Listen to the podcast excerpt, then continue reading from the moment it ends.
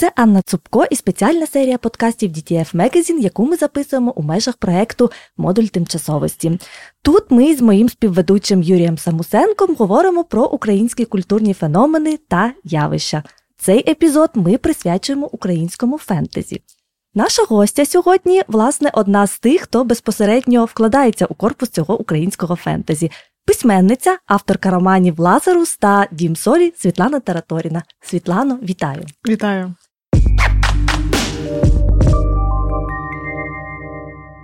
Світлано, з вашого дозволу хотілося б а, почати з дуже сильно базового питання: у чому різниця між фентезі та фантастикою?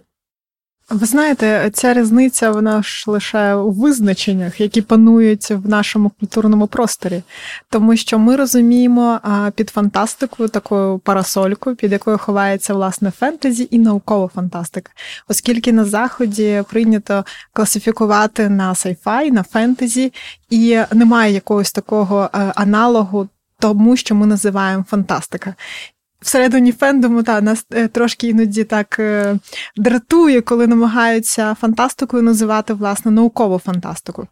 Але тим не менш. Постійно ведемо просвітницьку роботу з тим, щоб оці якісь базові поняття синхронізувати з тим, що є в західному світі, в цивілізованому світі, так, і щоб позбутися якихось таких е, радянських чи пострадянських наративів, і щоб бути власне е, на хвилі світового фендому, і це і нам е, зручно приємно, якби Сучасною ми маємо бути такими.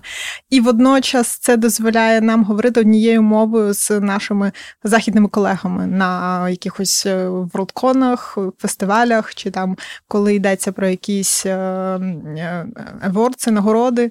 Тому тому ось так. Тобто, всі ми розуміємо, що фантастика це таке глобальна назва, від якої ховається і фентезі, і наукова фантастика. А питання номер два, і воно, власне, теж ще поки трошки не присвячено конкретно українському фентезі. А я зараз, власне, хочу а, трохи пояснити, чому ми раптово після літератури України 19 століття, після феномену Харкова, літературного в тому числі, і казки, і оцього всього такого, ми рішили, вирішили торкнутися українського фентезі, тому що. Як показує практика, жанрова література вона має силу, і тому є потреба власне про неї говорити. Тому що, якщо згадати ще досить недавній час, то жанрова література саме російського походження вона буквально наповнювала українські ці книжкові ринки, і нікуди від неї неможливо було подітися. І, власне, е, російське фентезі, де також фігурували якісь українські е, герої українського епосу і таке подібне вони були дуже-дуже популярні. І а, на фоні всього цього, Світлано, я би хотіла вас а, спитати, як ви думаєте, якою насправді силою володіє жанрова література, і а, чи можемо ми у хорошому сенсі використовувати її, у тому числі і як пропаганду? Я тут зразу з, з двох боків підійду до відповіді до цього питання. З одного боку, як представник видавництва, оскільки я ще працюю директоркою з піару одного з найбільших видавництв в Україні, і я а, хочу просто поділитися не зовсім інсайдом, це е, доволі відомо, але тим не менш. Зараз е, в цей період е, фентезі, фантастика, якщо, якщо аналізувати продажі виходить на перше місця майже у всіх видавництв, які так чи інак е, е, видають цей жанр.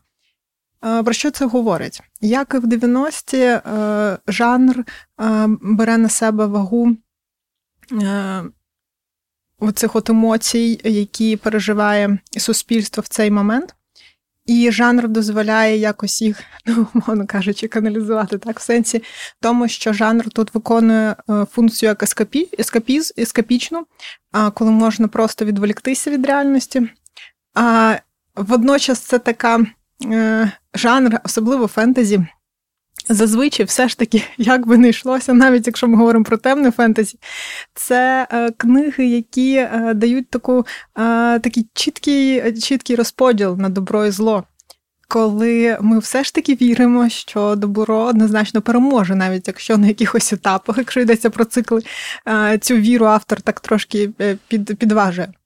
Тому е, жанр направду важливий і направду симптоматично, що зараз він має таку вагу і в українському культурному просторі, але не тільки. Мені здається, якщо аналізувати якусь е, тенденцію е, української фантастики, фентезі, взагалі цього фантастичного кута зору чи фантастичної традиції в української літератури в літературі, то це дуже органічно завжди було для нашої літератури. Ми, власне, теж серед, серед колег у нас є youtube каналу літературне об'єднання, де ми а, говоримо про це. І у нас була серія таких розмов про історію української фантастики.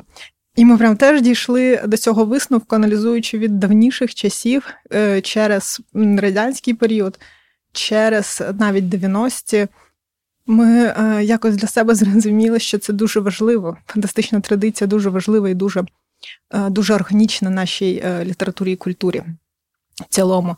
Можливо, саме тому цей об'єм е, російськомовної фантастики, який прям так е, таким був помітним в 90-ті, ну не даремно вірніше, що дуже багато потужних е, імен письменників фантастів вони походять саме з України, незважаючи на те, що вони писали російською. І, вочевидь, є різні думки щодо цього, але на моє переконання, все ж таки вони є частиною російського культурного простору. Але тим не менш вони е, творили і деякі навіть продовжують писати на, е, з, з України. Але в Росії е, нашого ворога в якийсь момент, е, я не знаю, направду, не відстежувала, коли це сталося. Мені здається, що це вже були 2000-2010. Вони якраз зрозуміли вагу фантастики як такої, як жанру, який здатен моделювати реальність який здатен не тільки е, говорити про якусь альтернативну історію, хоча, можливо, саме цей вектор став дуже, дуже популярним і дуже таким потрібним. Власне, пропаганді, коли можна було хоча б в текстах переписувати реальну історію, вводити оці всі неймовірну популярність попаданців е, як такого субжанру. Е, в Україні цього не не було. В українській мові Практично не існує цих текстів. Ну, тобто є якісь поодинокі випадки, але такої навали, як ми це можемо побачити у них, і е, подекуди з такою конкретною кон'юнктурною метою.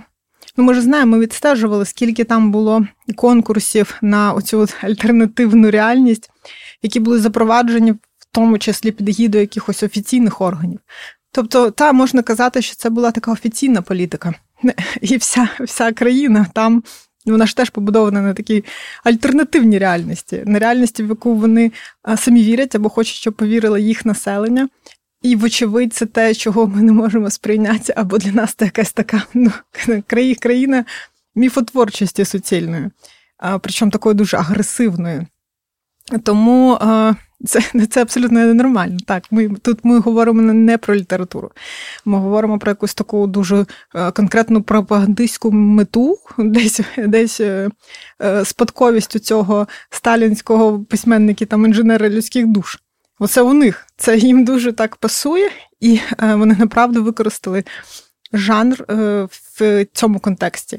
Я не пам'ятаю, хто нещодавно хтось в соцмережах пожартував, що російська фантастика зараз е, як це трагічно, героїчно гине на сході. І це теж так, ну це направду страшно, і і водночас це теж е, от, символ цього всього. Коли ті люди, які створювали цей міф е, на сторінках е, другосортних, а то й третьосортних книжок, аля, щоб було, якби я не знаю, там хтось там, не знаю, їхній головний очільник потрапив там. Е, в часи Першої світової війни, або ще якась така ну абсолютна єрість. І і вони в це увірували, і вони подумали, що вони можуть і в реальності змінювати історію, як їм хочеться, а не тільки в книжках. І е, і от за це і от за це вони теж розплачуються. Ну і на жаль, ми є учасниками теж цієї е, якоїсь неймовірної фантасмагорії. Протягом останнього десятиріччя фентезі якось, мені так здається, розквітло буйним цвітом. Ребекка Кван, Лі Бардуго, навіть букерівський лауреат Марлон Джеймс а, пише фентезі.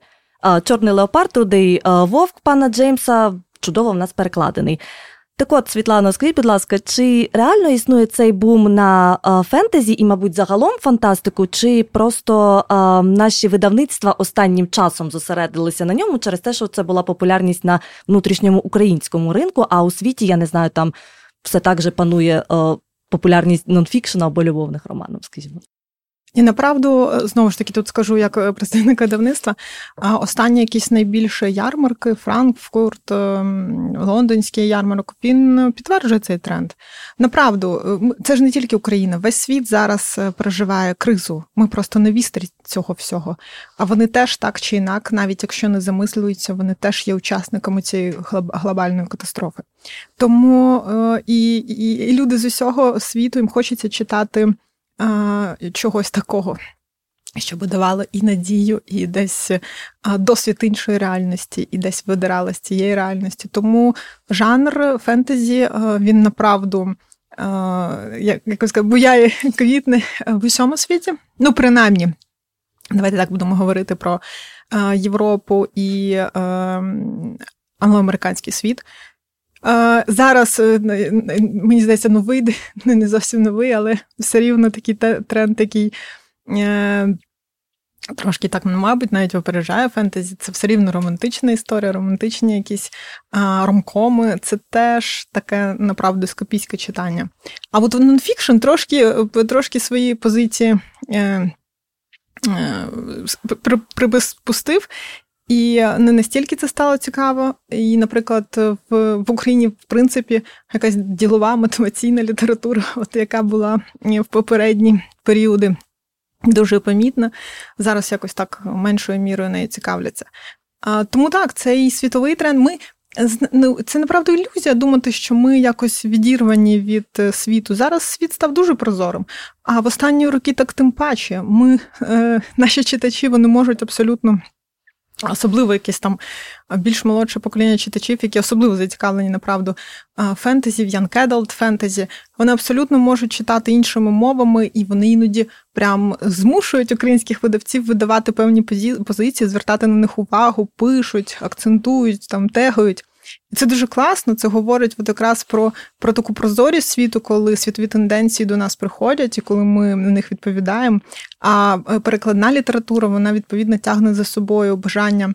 І українських авторів десь, е, ну, коли ти бачиш, що це так цікаво автору, і відповідно тобі зрозуміло, що тобі, як автору, має бути це цікаво. Ти теж намагаєшся щось пропонувати таке, щоб зайшло цим читачам, і, і щоб це було.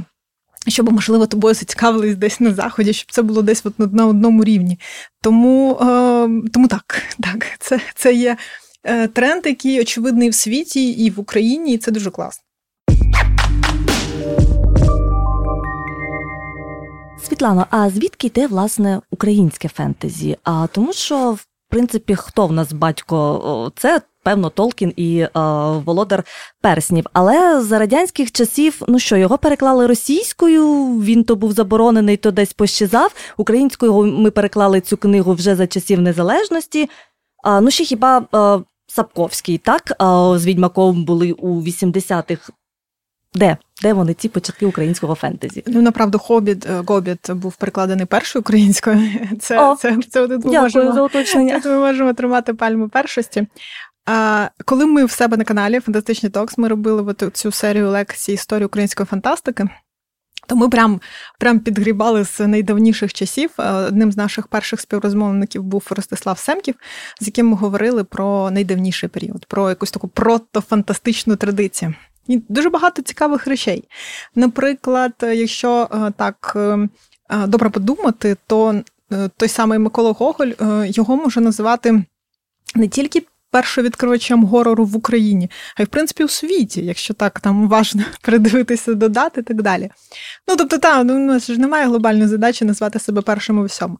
Ні, але є е, певне бажання відновити історичну справедливість і позбавитися якогось цього е, імперського впливу, імперського міфу, коли ми ніколи, е, як Україна, українська культура, не вважали себе першовідкривачами у чомусь, тому що завжди була імперія, яка привласнювала собі ці лаври. Тому тут дуже важливо і е, мета, я думаю, що всіх авторів в Україні, авторів жанру, в тому числі відновити цю традицію, зрозуміти, звідки ми якби походимо, е, звідки ми беремо натхнення, хто був до нас, і відповідно якось так дати напрямок і стежку е, вперед. Тому я багато жартую про те, що е, взагалі е, першим якийсь там горор фантастичну історію можна називати, я не знаю, навіть Києво-Печерський патерик. Е, і в мене в моєму романі Лазарус це обігрується десь е, саме, саме цей корпус текстів. Можна так сказати навіть про мавку Лесі Українки, тому що це потужна, фантастична якась така традиція. Це Конотопська відьма Квітки Основ'яненко. Ці, Це ті тексти, які б от, сучасним оком, які б вони були написані десь от зараз, ми б твердо і впевнено називали саме фентезі. Тому е, звідки бере, мені здається, це знову ж таки, е, це дуже це дуже е, притаманно нам е, оця фантастична традиція, фантастичний кут зору, наявність фантастичного елементу в тексті притаманна нам як культурі, коли ми набагато органічніше співіснуємо з природою, з чимось таким надзвичайним. Ми сприймаємо цей світ е, ось так, от в такому комплексі, так вітеїстично. Мені, Мені здається що і багато багато авторів, знову ж таки, які, е, повертаючись до попередніх питань, які продовжили писати уже не в нашому культурному контексті, дуже важливо, що вони напивались цим е, саме тут. І і, і багато текстів несуть на собі е, відгомин українську культуру, в якій зростали ці автори. Якщо ж казати, ну знову ж таки, впродовж цих лекцій ми багато говорили про існування жанру фентезі фантастики в Україні. Вочевидь, жанр уже як жанр, такий окреслений, він народжується, який ми можемо називати вже ну, власне протофантастикою, а все ж таки фантастикою, народжується у ХХ столітті. І у нас була лекція з лекція розмова з Іриною Цимбал, коли ми говорили про 20-30-ті, коли, власне, наші автори е, мали змогу творити таку не, не, не канонічну, умовно, експериментувати е, в своїй творчості.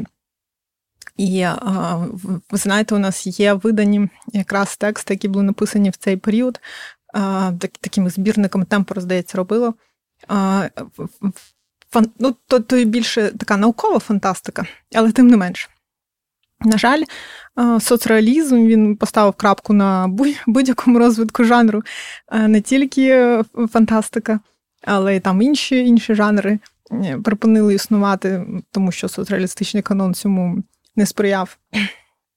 І мені здається, що знову ж таки тут радше би якось літературознавствиця це окреслили. Але, наприклад, е, хомерна проза 60-х років. Е, це вже те, що теж може так чи інак вкладатися в цю фантастичну фантазійну історію лінію. І ми ми бачимо, що в цей період це теж така реакція, мабуть, і на на світ, незважаючи на те, що ми були трошки закриті в цей період під нашим е, соціалістичним ковпаком. Але тим не менш, мабуть, це все все рівно відчувалося. І тому дуже багато і в світі на той момент створювалось текстів, які ми не називаємо фантастичними, але які дуже близькі, власне, до жанру, до конвенційного жанру. І наступний, мабуть, період це такі 90-ті, коли е, коли ми побачили світ. А передусім ми побачили оці неймовірно жахливі переклади, які через російську приходили на наші терени. Ми побачили зірок світової фантастики, фентезі, перекладені іноді дуже фрівольно, іноді переписані. Ну, коротше кажучи, хто пам'ятає цей період, пам'ятає цей жах, але тим не менш це все е, водночас спонукало наших авторів, нас теж намагатися писати ось так, щоб щоб писати, щоб це було цікаво читати, щоб це було захопливо, щоб це було. Щоб наші читачі отримали ті самі враження, які ми читаючи оці от тексти. І е, наступний такий якийсь ривок, який робить е, жанр, власне, український жанр, мені здається, на мою думку, це вже 2010 після 2014 року, коли ми таки зрозуміли, що нам потрібно дуже сильно розвивати власне украї... сучасну українську літературу і жанру в тому числі. Бо до того, як ви вірно зауважили, практично весь наш ринок закривала російськомовна жанрова література. І ну, навіть фінансово не було вигідно авторам писати українською. Я просто знаю, що багато авторів, і це для мене це якась така е, дуже дивна історія. Багато. Е, авторів е, від народження україномовних просто писали російською, тому що вони знали, що там буде легше видатися, і вони отримують більші тиражі і більше, більше відповідно там і, і заробіток, і помітність, і так далі, і тому подібне. Україна цього не давала, не пропонувала. Українські видавці не дуже були зацікавлені в розвитку україномовного жанру. Вони не вірили просто, що це буде популярно, що це буде читатися, тому що, власне, і ринок був перенасичений російськомовною е, фантастикою. І от після 2014-го відбувається такий перелам, і в нашій літературі з'являється ціла низка е, авторів, які пишуть жанр, і і виявляється, раптом виявляється, що це популярно, що люди хочуть це читати. Наприклад, у нас в моєму видавництві, де я працюю, в Іваті у нас е, останні якісь фантазійні е, серії наших українських авторів. Вже там під 10 тисяч тиражу. Ого, так, що, що, можливо, раніше нам здавалося, це якісь нереальні цифри. А направду, ну тобто, читач хоче цього прагне, він чекає. І, е, ну, от, на жаль, через такі якісь е, важкі, драматичні реперні точки ми до цього приходимо, ми розуміємо, що. Е, в Україні ми маємо розвивати жанр свій. У нас є як автори, так і читачі, які хочуть його читати. Ви, власне, вже почали трохи цю тему, але я, мабуть, е, з вашого дозволу ще би трошки повернулася і договорила би. 90-ті. Ну, їм є чим похвалитися в плані фентезі українського, але так вийшло, що більшість авторів все ж таки були російськомовні. Але в мене все ж таки питання. Ну я розумію, економічна ситуація, Росія пропонувала, можливо, вигідніші умови. Але, наприклад, якщо згадати Жадана і пана Забушко, то вони, пані Забушко, вибачте, вони писали українською і їх, в принципі, спокійно перекладали російською, бо до цього була цікавість і був інтерес. Чому все ж таки так вийшло з фентезі? Давайте доб'ємо цю тему. А мені здається, що е, це цьому завадило якесь таке сприйняття жанру як не національно маркованого. Ну, типу, а яка різниця? А це все, якщо ми читали в перекладі, не знаю, Толкіна, Легуїн, Майкл Муркока на той момент 90-ті, це прям ті імена, які. То чому ми, власне, маємо це е, читати українською? У нас ми розуміємо російську, у нас є Ватолді і Дяченки, які пишуть російською, і ну, якщо в Дяченок ще можна відчитати якийсь український колорит, то Волді менше це треба шукати. Тому е, мені здається, що десь можлива відповідь е, в цьому. Е, Уже трошки пізніше у нас виникла мода, і іноді аж навіть така з перебором мода на е, фольклорне джерела в українській фентезі. І в якийсь момент е, хтось навіть казав, що цього аж забагато, цих всіх характерників і мольфарів. Але, вочевидь, це теж було потрібно, і зараз ці теми все рівно не зникають. Тому ну мені важко сказати, знаєте, я я не була в той момент якби частиною літературного процесу, чому саме так відбувалось. Все ж таки, мені здається, що здебільшого це абсолютно такі економічні е, пояснення, коли найбільше видавничі гравці знаходились там, і вони могли забезпечити. Це все ж таки йдеться про масову літературу. Ну як би там не було, але і Забушка і Жадан не могли претендувати на такі тиражі російською, як письменники фантасти, які там отримували ну, десятка тисяч тиражів, і це все продавалося на території всього, мовно кажучи, колишнього радянського союзу, усюди, де панувала російська. Тому тут е, писати українською видаватися дуже вузько в Україні, то Очевидно, легше було зробити вибір і писати російською там для для, для цього читача. Хоча водночас е, і несприйняття, мабуть, е, жанру як е, чогось такого, що що може приносити ще й гроші. Знаєте, 90-ті це все ж таки теж йдеться про гроші, про те, коли певні було розуміння, що певні книжки добре продаються, і ми пам'ятаємо Петрівку 90-х, так, в Києві. А деякі книжки це так на відкупу національно свідомим українцям, яких небагато, які будуть читати українську саме тому, що вони хочуть читати українською. А якщо людині хочеться просто, от, умовно кажучи, знову ж таки, національно маркований текст, а просто щось щось таке цікаве, дрейвове, то за великим рахунком було було все рівно. І, і, І ще й до того ж до жанра. Ще з тих часів якесь таке не не дуже, якби ну таке трошки зневажливе ставлення, так коли е, знову ж таки це щось таке масове, е, в що не, не, не конче потрібно вкладати якусь ідею чи якось це пропагувати. Е, тому, можливо, десь так. Угу. А, Світлано, а про що пишуть а, українські автори фентезі? Чи можете казати про якісь, можливо, течії а, всередині самого жанру?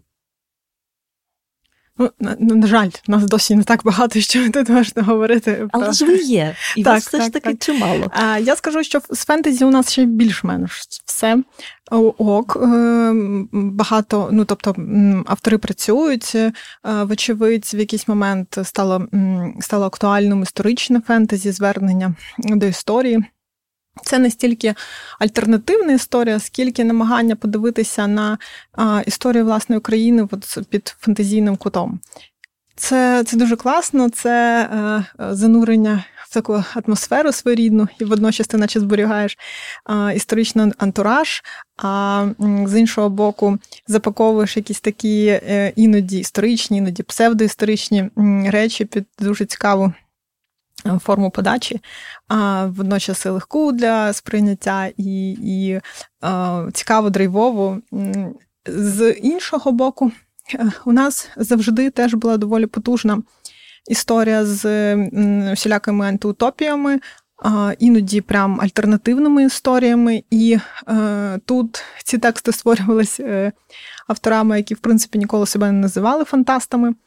І знову ж таки, це про те, що ця традиція вона е, для нас характерна. Трохи гірше у нас завжди з науковою фантастикою.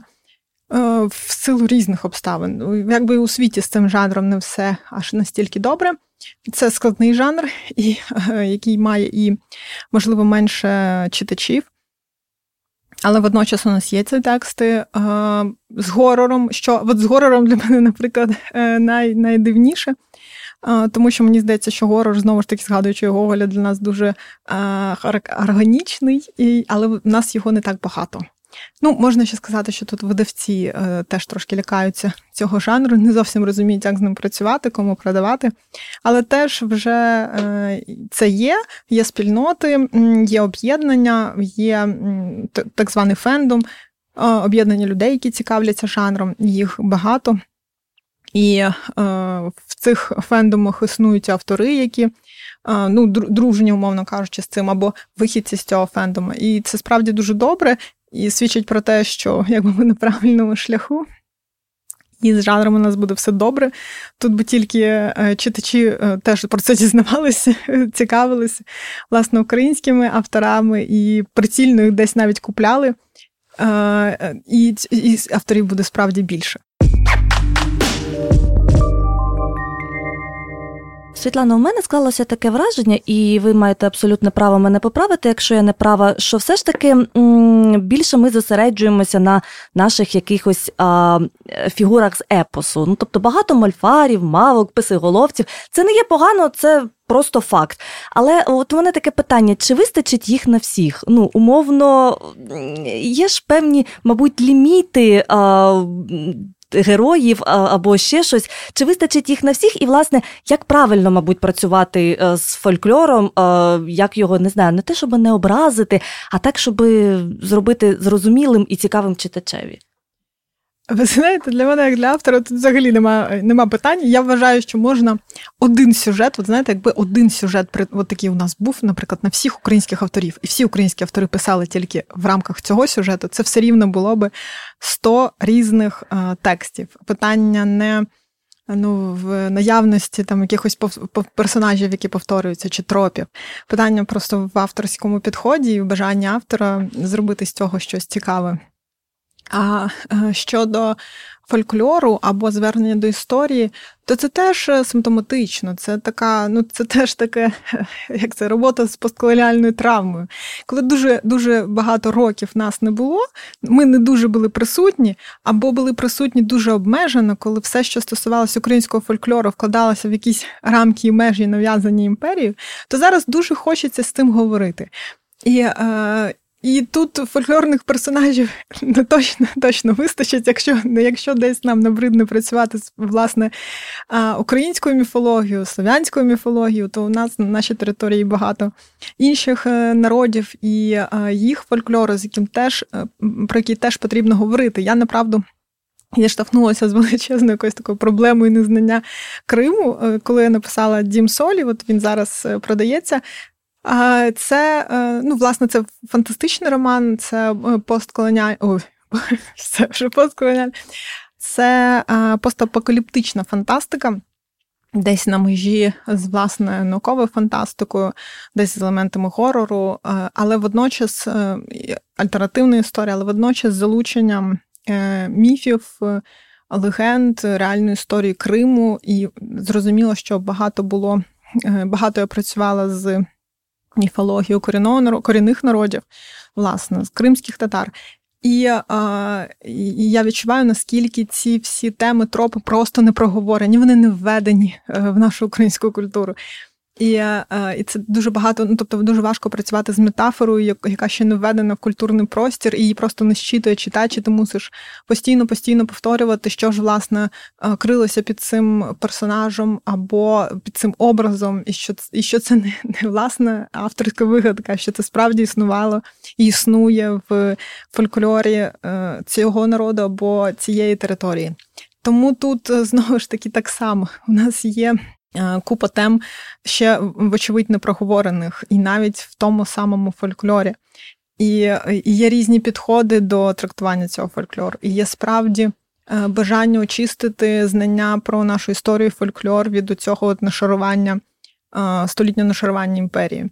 Тому тем вистачить, до тебе було бажання видавців видавати, читачів читати, і взагалі не бачу проблем. Знову ж таки, 100 тисяч намавка, мульфари, характерник це класно, аби вони були, аби це було написано якісно, і аби читач про це знав і хотів е, брати до рук ці книги. Світлана, а таке питання: а можна взяти мавку у свій роман, але ж не можна, скажімо так, видумати повністю свою мавку від А до Я. Письменник так чи інак він відштовхується від певного фольклорного матеріалу, і він його має десь дістати. Я до чого веду? В нас була Джамала, робила прем'єру свого чудового а, альбому етнічного з піснями, з реальними піснями Керемли. Вона сказала, що найважче у роботі над цим альбомом було власне дістати ці пісні. Поза як немає архівів, немає. Нічого такого, і власне носіїв достатньо старих, які пам'ятали це достеменно, їх теж мало. А чи у вас є схожий досвід? От, власне, як ви для дому солі набирали цей весь матеріал, які були складнощі? Наскільки легко це знайти?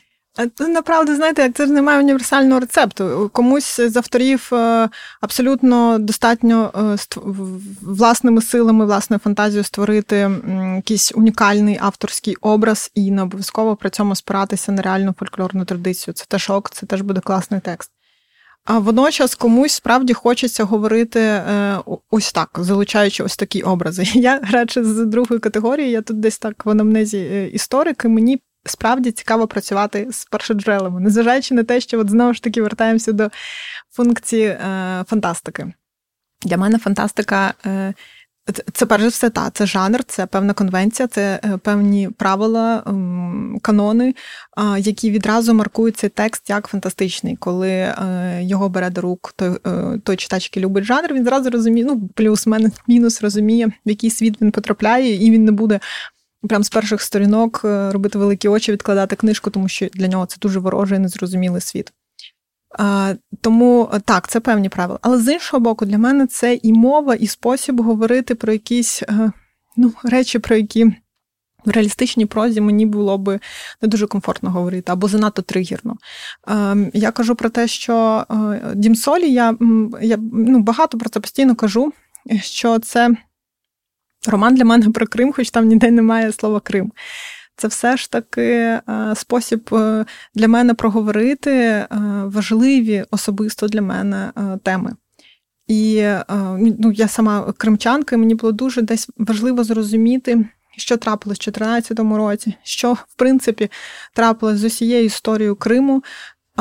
А тут можливо шукати відповіді лише лише в історії і в міфології фольклорі. Бо іноді, коли історію вичищають, коли імперія знищує справжню історію. Вже неможливо це віднайти ні в архівах, ні е, в пам'яті людей. То залишається спиратися саме на фольклорну традицію, десь вона проростає в інших текстах, в фольклору суміжних якихось народів, які контактували з цим і так далі. Тобто це такий теж скрупульозний археологічний якийсь такий шлях. Е, і мені було направду це е, важливо. Е, якщо говорити безпосередньо про мою роботу, про дім солі, то тут, тут було дуже багато всяких нюансів, тому що на жаль, е, е, протягом історії незалежної України про е, Крим українською говорилося і писалося дуже мало. Прям цих текстів, ну от я часто навіть на своїх презентаціях я демонструю більшість, мабуть, ніхто мені ще поки що не довів, що є якісь інші тексти, але десь там з 30 найменувань книжок, які були видані, ну принаймні з 2014 року дотепер про історію, культуру і так далі, власне, Криму. Про якусь там міфи Криму, не знаю. І, е, Бо до того часу, до анексії, Крим для нас був невидимий, якийсь такий неочевидний, і все, що писалося, досліджувалося про Крим, існувало десь в Криму російською мовою, і відповідно було частиною іншого культурного контексту. І тому так, це було важко все це видобувати, і, і мабуть, тому, от, наче в жанрі це і легше подавати, тому що а, жанр все ж таки до нього не будуть вимог якоїсь історичної достовірності. Це радше такий спосіб дати людям. Дати читачу можливість десь щось або пригадати, або зачепитися оком, і спробувати потім там погуглити далі. Ну, тобто для мене це така спроба діалогу про про це от, е, невіднайдене. Е, але ну, це історія Криму. Тут тут справді важко, і тут нам перед нами ще ну, дуже багато кроків, які ми маємо зробити для того, щоб це все віднайти. І, власне, те, що зробили Джамала своїм альбомом, це от якраз теж е, в цьому ж напрямку. Поки ми самі е, про це не будемо говорити, не будемо намагатися зрозуміти ці, ці території а, нічого нічого не буде. Але, звичайно, є і легші шляхи, і є теми, які вже дуже добре опрацьовані. Тут знову ж таки залежить від автора, чи він хоче це е, відкрити, чи він буде це дочитувати. І е, знаєте, для мене дуже великим ну, якось аргументом є те, що подекуди ми навіть історію сприймемо через краще, вивчаємо через художні тексти. Я завжди кажу, наприклад. Е, період руїни ми знаємо за Чорну ради Куліша, і це так це, це смішно. Або, наприклад, е, героїчний міф Польщі створений як Сапковським, о, тобто як е, Сенкевич, як так класний Сапковським. Це саме незважаючи на те, що це фентезі, це все рівно говоріння про певну фольклорну історичну традицію. І супер, що там якісь напрямки, кни, тексти в цьому напрямку з'являються і в Україні тому що без саме художнього осмислення і жанр теж великою мірою дозволяє нам е, от, створити якусь таку свою свою візію нас самих. А 2010 року Галина Погутяк отримала Шевченківську премію за роман Слуга з Добромеля. Це фентезі. А на вашу думку, про що це може свідчити? Про те, що у нас класне фентезі, про те, що члени Шевченківського комітету намагалися популяризувати жанрову літературу, розуміючи її важливість, чи це просто тому, що Пагутяк, власне, хороша письменниця, і в неї вийшла класна книжка. Все. Ну, Направду, мені теж сподобається дуже ця книга. Знову ж таки, це підтвердження моєї попередньої тези, що фантастична традиція для нас дуже важлива. І цей фантастичний елемент проростає ну, в дуже багатьох текстах, які б ми ніколи не називали фантастикою. Ну, того самого Андруховича, наскільки сильно і завжди багато цих фантастичних тропів. Та згадаємо і про Жадана е, в. Вирішила в раді, пам'ятаєте, mm-hmm. цей футбольний матч мертвих, наприклад. Ну як це може існувати в реалістичному художньому тексті? Тобто, е, направду, ем, десь мені здається, що погано, що ми не завжди називаємо фантастичний текст фантастичним. І ми якось так, ну це сучасна проза, це тільки елементи фантастики. І це, начебто, так применшує ну, трошки зневажливе ставлення до жанру в цілому. І е, іноді читачі такі, та ми не читаємо фантастику, ну, начебто, це щось таке guilty pleasure. Ні, це Це абсолютно рівноцінні тексти, і подекуди фантастичні тексти здатні говорити на набагато серйозніші а, теми, ніж а, ніж реалістичні. Буває і так, тому що знову ж таки це мова, яка дозволяє, яка дає більш іноді більше свободи автору.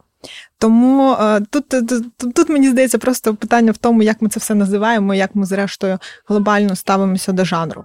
Я би хотіла, моя якась така е, мета і візія як авторки, щоб у нас не було ніякого такого зневажливого до цього ставлення, і щоб всі жанри абсолютно були представлені в українських книгарнях українською мовою, і читач вже просто обирав, що йому сьогодні, чи в принципі хочеться почитати. І неважливо там стоїть це на фантастичній полиці чи серед сучасної української прози. Абсолютно. Ну, зрештою, і Кадзу Ішігоро, один з недавніх Нобелівських лауреатів, власне, є в нього фентезі. Є в нього книжки, які просто чисте фентезі. Ну, вибачте, а людині Нобелівську премію дали, в тому числі і за ці книжки. Світлано, а тепер давайте а, трошки рекомендацій. А на вашу думку, от порадьте щось нашим читачам, з чого можна почати власне захід в українське фентезі? Щось таке дуже user-friendly, що точно піде.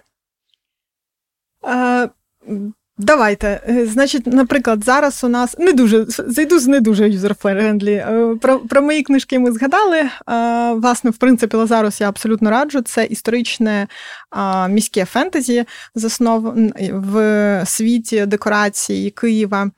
Початку століття так трошки, якби не те, що анотація, а пояснення. Мені дуже хотілося в принципі, в цьому тексті я теж е, працювала це з російським імперським міфом.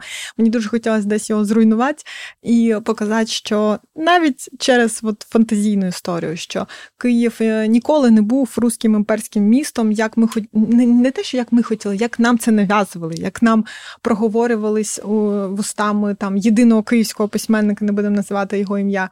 Е, пам'ятник просто тут неподалік, я так туди дивлюся і розумію, що десь там Булаков стоїть. А, І от десь мені хотілося про це говорити. Але водночас це е, захопливе фентезі, мені так здається, хотілося б. Воно таке, з... і мавки там, до речі, теж так, є. Так, угу. З детективним сюжетом, і е, я думаю, що особливо киянам буде цікаво подивитися на якісь там знайомі локації. Абсолютно раджу тексти Володимира Арєнєва. Е, це е, Подекуди молодіжне фентезі, подекуди занурено теж в історію різних періодів, як давні часи, давня Київська Русь, так і часи Козаччини, що теж буде, я думаю, що абсолютно цікаво. Не не дуже не дуже як це читацько friendly, але неможливо не згадати колонію Макса Кідрука, тому що для мене це такий класний крок в бік розвитку наукової фантастики того, чого у нас не дуже є. Е, але ну, Макс демонструє, що цю книжку, незважаючи на те, що це жанрова, це абсолютно наукова фантастика, космічна така, ну, яка тяжіє до космоопери, може читати читач, який і жанр, в принципі, не дуже читає. А це е, абсолютно там всі наші, всі мої колеги. Е, колежанки з фантастичних токс, Наталя Мотолінець, чудові, Ян Кедалд, фентезі з таким вайбом Бель Пох з зануренням в львівський простір. Це е, Ірина Гробовська, її таке середньовічне фентезі. Зірки і кістки. Ось, власне, перша книга видала, друга готується. Це буде трилогія. Це книги е, Дарії Піскозуб, технофентезі. Так само зараз друга книга ось ось має вийти. Е, Наталя Довгопол, теж молодіжне фентезі з безлічу пригод, безлічу занурень в історії, в культури різних країн, дуже насичене.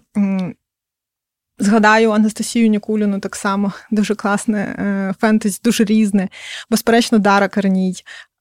Це е, етнічне фентезі, намагання от якраз працювати з фольклором, з якимись такими давніми архаїчними історіями, які іноді не не зчитуються як очевидне запозичення фольклору. Це те, що так, наче присутнє у нас в побуті, і і важко розділити це міфологічне реальне мислення, коли ми десь там щось.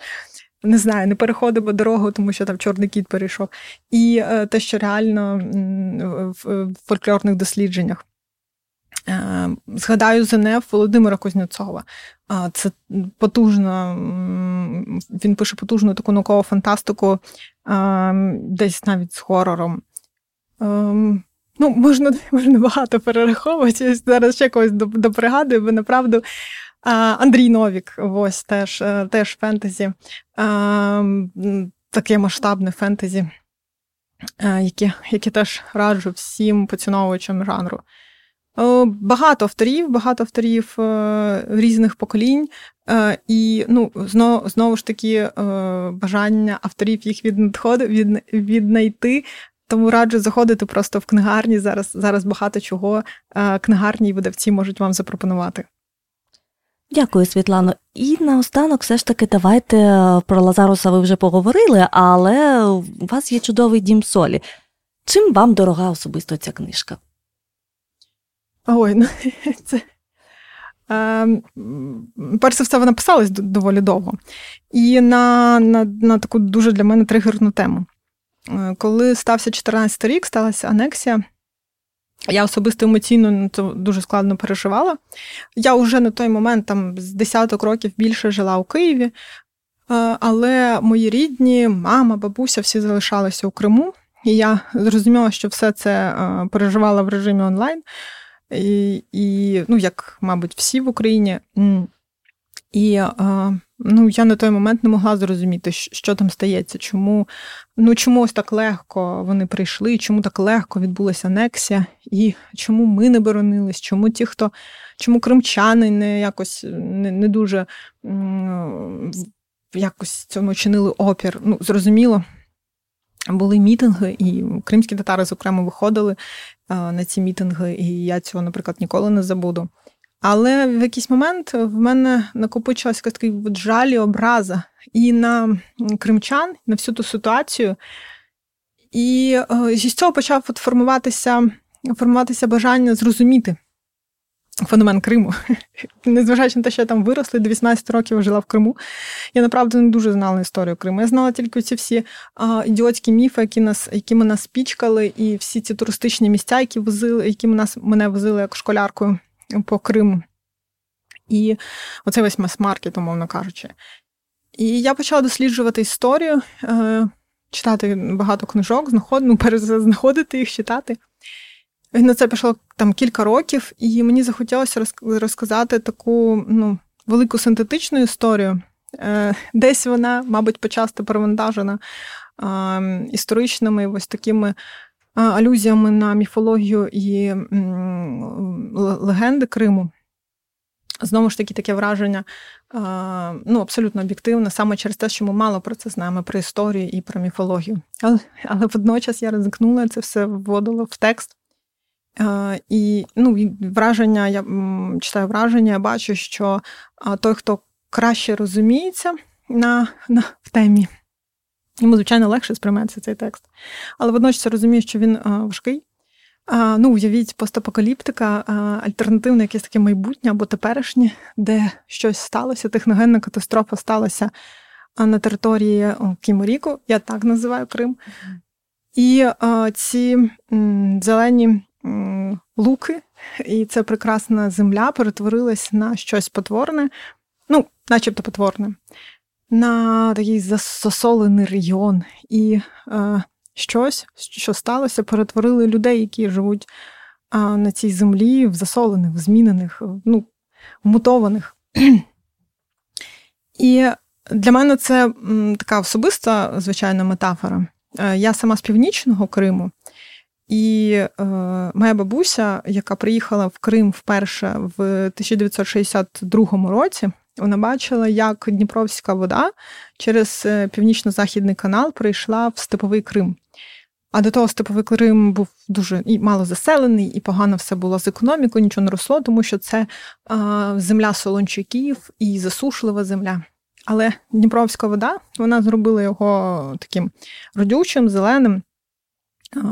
Хто був на цій території, знає, як там все залежить від зрошувальної системи, від постійного поливу. І ось моя бабуся в 2014 році бачила, як як ці канали перестали функціонувати. Вода пішла, бо ми прикрили цю воду. Тому що цією водою, перш за все, е, ця вода, перш за все, йшла на військові бази, які просто там як гриби виросли. І в моєму містечку в Роздольному, де воно таке, ну, не сказати, що прикордонне, але таке далеко від якихось е, центральних магістралей. І там просто виросло таке військове місто після анексії. І зрозуміло, що воно води вимагало набагато більше, ніж ті люди, які жили там історично. І ось, власне, вона побачила, як е, це все вода зникла. І для мене це стало такою метафорою обриву зв'язків е, Криму з Україною, коли канал пересох, коли вода вже як кров не з'єднує ці дві території. І мене це ну, мене це дуже вразило. Це десь стало такою початковою ідеєю до цього фантастичного світу. І водночас весь цей, ну тобто в цьому постапокаліптичного сетінгу світі живуть персонажі, головні персонажі. Є така військово-релігійна організація, яка, начебто, є де-факто володарем цієї території.